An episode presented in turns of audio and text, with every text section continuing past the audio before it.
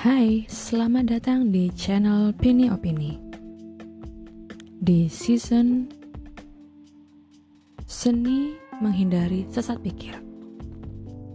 Season ini akan membahas tentang tulisan-tulisan yang dituangkan dalam buku berjudul The Art of Thinking Clearly karya Rolf Dobelli. Rolf Dobelli adalah seorang penulis asal Swiss dan ini adalah buku nonfiksi pertamanya. Selain seorang novelis, dia adalah pendiri atau mitra pendiri beberapa perusahaan dan komunitas, termasuk Zurich Minds yang merupakan komunitas tokoh-tokoh terkemuka dalam bidang sains, budaya, dan bisnis. Dan juga Get Abstract yang merupakan sumber daya rangkuman kepustakaan bisnis terbesar di dunia. Saat ini beliau tinggal di Swiss. Nah, untuk episode kali ini kita akan membahas satu tulisannya yang berjudul Apakah Harvard membuat Anda lebih pintar? Dalam tulisan ini beliau mengangkat ilusi tubuh perenang. Apa itu ilusi tubuh perenang? Mari kita bahas di sini. Jadi, Rolf Dobelli menceritakan tentang seseorang yang bertekad untuk menghilangkan berat badannya. Nah, setelah melihat beberapa cabang olahraga, ia memutuskan untuk mendaftar di sebuah kelas renang. Karena ia melihat bahwa postur tubuh berenang sangatlah menarik. Namun setelah beberapa minggu berada di kelas renang itu, dia menyadari bahwa ternyata dia terjebak dalam ilusi tubuh berenang. Ia menyadari bahwa sebenarnya bukan latihan keras yang membuat perenang memiliki tubuh tersebut, tubuh ideal tersebut. Tubuh ideal yang dibayangkan oleh sosok, sosok tadi yang ingin menghilangkan beberapa berat badannya. Namun, karena perenang dari awal memiliki tubuh yang menarik, yang atletis, yang ideal itulah yang membuatnya menjadi perenang profesional. Nah, itulah yang disebut sebagai ilusi tubuh berenang. Contoh mudahnya seperti ini. Apakah seorang model di iklan kosmetik cantik karena dia memakai kosmetik? Ataukah model itu cantik karena itulah dia terpilih menjadi model kosmetik? Itulah ilusi tubuh berenang yang sering ditampilkan di iklan-iklan. Nah tentang ilusi tubuh berenang ini menarik ya Mungkin beberapa dari teman-teman memiliki sahabat atau teman yang kurus, tapi dia banyak makan. Tapi dengan banyaknya dia makan, itu tidak membuat dia gemuk. Dan mungkin ada juga teman-teman yang kenal seorang yang bertubuh gemuk, dia makan sedikit, diet, dan sebagainya. Tapi Sedikit saja makanan yang masuk ke perutnya akan membuat dia bertambah berat badannya. Beda dengan teman kurus kita tadi yang berapapun jumlah makanan yang masuk dalam tubuhnya, dia nggak tambah gemuk gitu. Jadi apakah postur tubuh itu dipengaruhi oleh DNA atau diet? Bagaimana pendapat teman-teman? Nah, setelah kita paham dengan ilusi tubuh berenang ini, kita akan beranjak ke judul. Apakah Harvard membuat kita lebih pintar? Bisa membuat kita lebih pintar. Kita tahu ya bahwa lulusan Harvard itu terkenal sukses. Banyak orang-orang sukses yang merupakan alumni Harvard. Namun, apakah sekolah di Harvard yang membuat orang-orang itu sukses? Ataukah mereka yang pintar sehingga mereka bisa lolos seleksi untuk masuk ke Harvard dan kemudian menjadi lulus menjadi orang sukses. Hmm. Kalau aku sendiri mengenai hal ini mungkin dua-duanya ya atau mungkin sebenarnya lebih walaupun lebih berat ke siswanya yang membuat dia sukses. Jadi begini, aku punya cerita. Uh, dulu pas SMA aku sekolah di sebut saja SMA 2 gitu ya. Nah, sejarah dari SMA 2 ini sebenarnya adalah dulunya di kotaku itu hanya ada satu SMA di kotanya. Kalau di kecamatan sudah ada dan di beberapa desa sudah ada. Tapi di kotanya hanya ada satu SMA. Namanya sebut saja SMA 1. Nah, tidak lama setelah pemerintah Nah, tidak lama setelah itu banyak pertumbuhan masyarakat kan semakin banyak ya. Otomatis dan semakin banyak pula masyarakat yang teredukasi untuk menyekolahkan anaknya hingga ke jenjang SMA bahkan kuliah. Akhirnya SMA 1 ini tidak bisa menerima semua siswa karena jumlahnya yang membludak. Akhirnya dibentuklah SMA 2 juga. Nah, konon katanya guru SMA 1 yang mengajar IPA ditransfer ke SMA 2, sedangkan guru mengajar ilmu IPS tetap di SMA 1. Setelah berjalan sedemikian lamanya dengan kedua SMA ini membuka jurusan IPA dan IPS, SMA 2 lebih unggul, terbukti lebih unggul dibandingkan SMA 1. Nah, apakah kemudian lantas uh, harf uh, sekolah tidak memiliki andil apa pun dalam mensukseskan lulusannya? Menurutku nggak juga. Kita nggak bisa dong mendiskreditkan jasa guru kita, jasa guru yang mengajar di sana. Karena seperti yang sudah saya jelaskan sebelumnya bahwa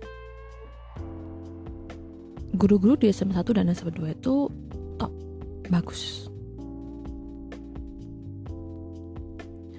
Mereka milik adalah guru-guru yang bagus. Mereka memiliki guru-guru yang bagus, yang pintar, dan untuk masuk ke, ke kedua sekolah itu juga butuh seleksi ada seleksi. Walaupun sekarang yang cara masuk ke SMA 2 lebih ketat ya beberapa tahun yang lalu. Karena baru-baru ini kan ada apa namanya pembatasan ya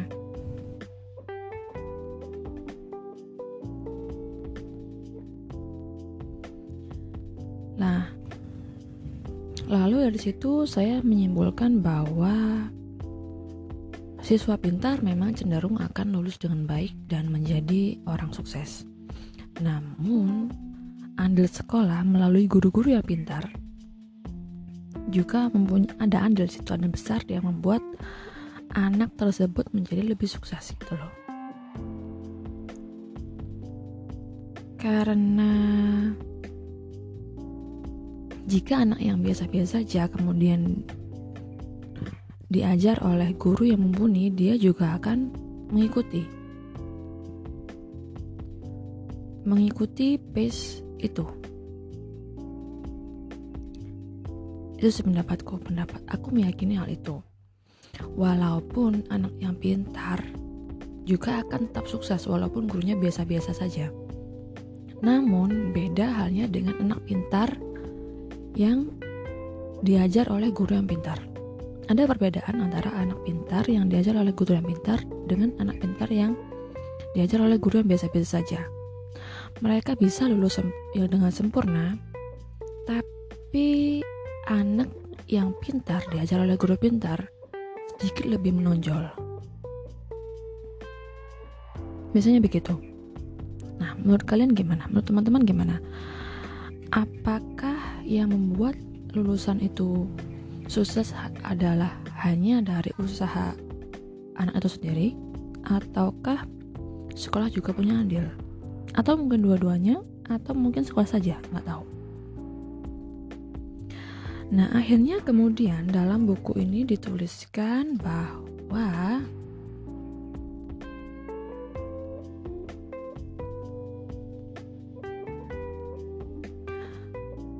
Hal yang kita lihat itu sebenarnya adalah berasal dari DNA, bukan faktor eksternal, melainkan faktor internal. Orang itulah yang membuat dia seperti itu, bukan hal yang dia lakukan atau tidak dia lakukan. Seperti misalnya, di sini Ruth Dobley mengatakan bahwa dia pernah menanyakan orang yang yang merupakan praktisi pengembangan diri. Ia mengatakan bagaimana caranya untuk menjadi bahagia dan orang tujuh men menjawab, kita harus melihat gelas setengah penuh bukan gelas setengah kosong. Nah, teman-teman pasti sering mendengar kalimat seperti ini. Namun, Rolf Dobelli juga menemukan sebuah penelitian yang dilakukan oleh Dan Gilbert dari Harvard. Penelitian tersebut menunjukkan bahwa Bahagia atau ceria adalah kepribadian yang selalu konstan sepanjang hidup. Artinya, jika dia lahir bahagia, sampai meninggal pun dia akan tetap memiliki wajah yang bahagia dan ceria. Jika seorang anak dilahirkan oleh DNA orang tua yang terbiasa bahagia, maka dari kecil sampai dia tua pun dia akan tetap bahagia. Begitu juga dengan orang begitu juga dengan orang yang dilahirkan dari orang tua yang memiliki DNA pemurung. Dari kecil sampai dia tua pun dia akan tetap pemurung. Nah, hal ini juga didukung oleh penemuan dari dua ilmu sosial bernama David Lacan dan Oki Lacan. Kalau salah sebut namanya maaf ya. Dalam buku ini, Rolf Dolby mengatakan kedua ahli ilmu sosial itu mengatakan bahwa berusaha untuk menjadi lebih bahagia sama sia-sianya seperti berusaha untuk menjadi lebih jangkung.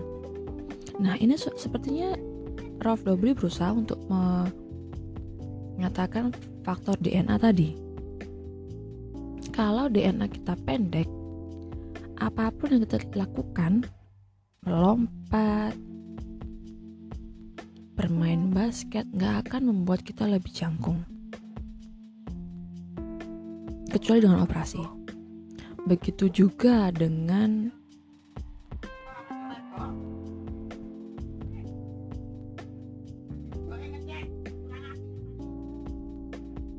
Maaf ya tadi ada tetangga yang lewat. Jadi begitu juga dengan wajah. Wajah kita walaupun pakai kosmetik semahal apa pun gak akan berubah kecuali dengan operasi. Dan kita tahu bahwa ada beberapa operasi yang gagal, ada juga yang berhasil. Jadi begitu ya. Nah, akhirnya Prof. Dobelli mengatakan bahwa kita perlu hati-hati terhadap sesuatu yang memberikan jaminan perubahan pada kita. Misalnya berubah menjadi lebih ganteng, cantik, lebih tinggi, lebih bahagia dan sebagainya. Itu kita perlu hati-hati. Karena itu perubahan itu sia-sia. Perubahan seperti itu sia-sia. Kenapa? itu karena faktor DNA tadi. Begitu katanya, faktor DNA.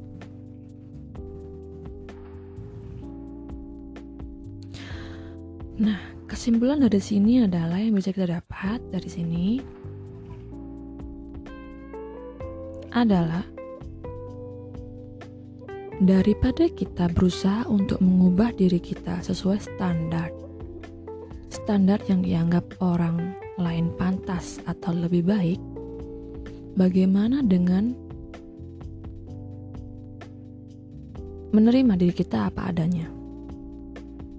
Daripada mengubah, bagaimana jika kita lebih menerima diri kita apa adanya? Baik buruknya kita, entah kita pendek, kurang bahagia, kurang cantik atau ganteng, kurang pintar, dan sebagainya. Karena segala yang ada dalam diri kita membuat kita mengisi posisi-posisi tertentu dalam dunia ini. Agak dalam ya, tapi menurut saya begitu.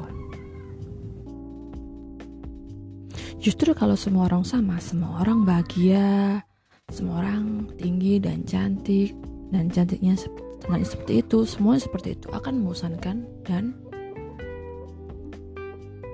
akan mengurangi posisi-posisi hmm, tertentu yang jumlahnya akan lebih banyak ketika kita sangat-sangat berbeda. Kira-kira bisa dimahami ya? Jadi apa yang ada pada diri kita sesungguhnya membantu kita untuk mengisi posisi yang telah ditakdirkan pada kita. Mungkin begitu. Bagaimana dengan teman-teman? Apakah teman-teman juga pernah menge, uh, terjebak dalam ilusi tubuh perenang ini? Dan bagaimana teman-teman mengatasinya? Apakah teman-teman bisa lari dari ilusi ini? Atau malah membuat teman-teman depresi. Apa pun jawabannya, semoga podcast kali ini membuat kita sadar bahwa mengubah diri, berusaha untuk mengubah diri, itu adalah itu artinya kita telah terjebak dalam suatu ilusi dan menurut saya nggak tahu menurut teman-teman ya menurut saya terjebak dalam ilusi ini nggak baik. Jadi daripada kita mengubah diri, bagaimana jika kita menerima diri sendiri, diri sendiri apa adanya. Nah, begitu saja podcast kita kali ini. Sampai jumpa di episode mendatang. Terima kasih.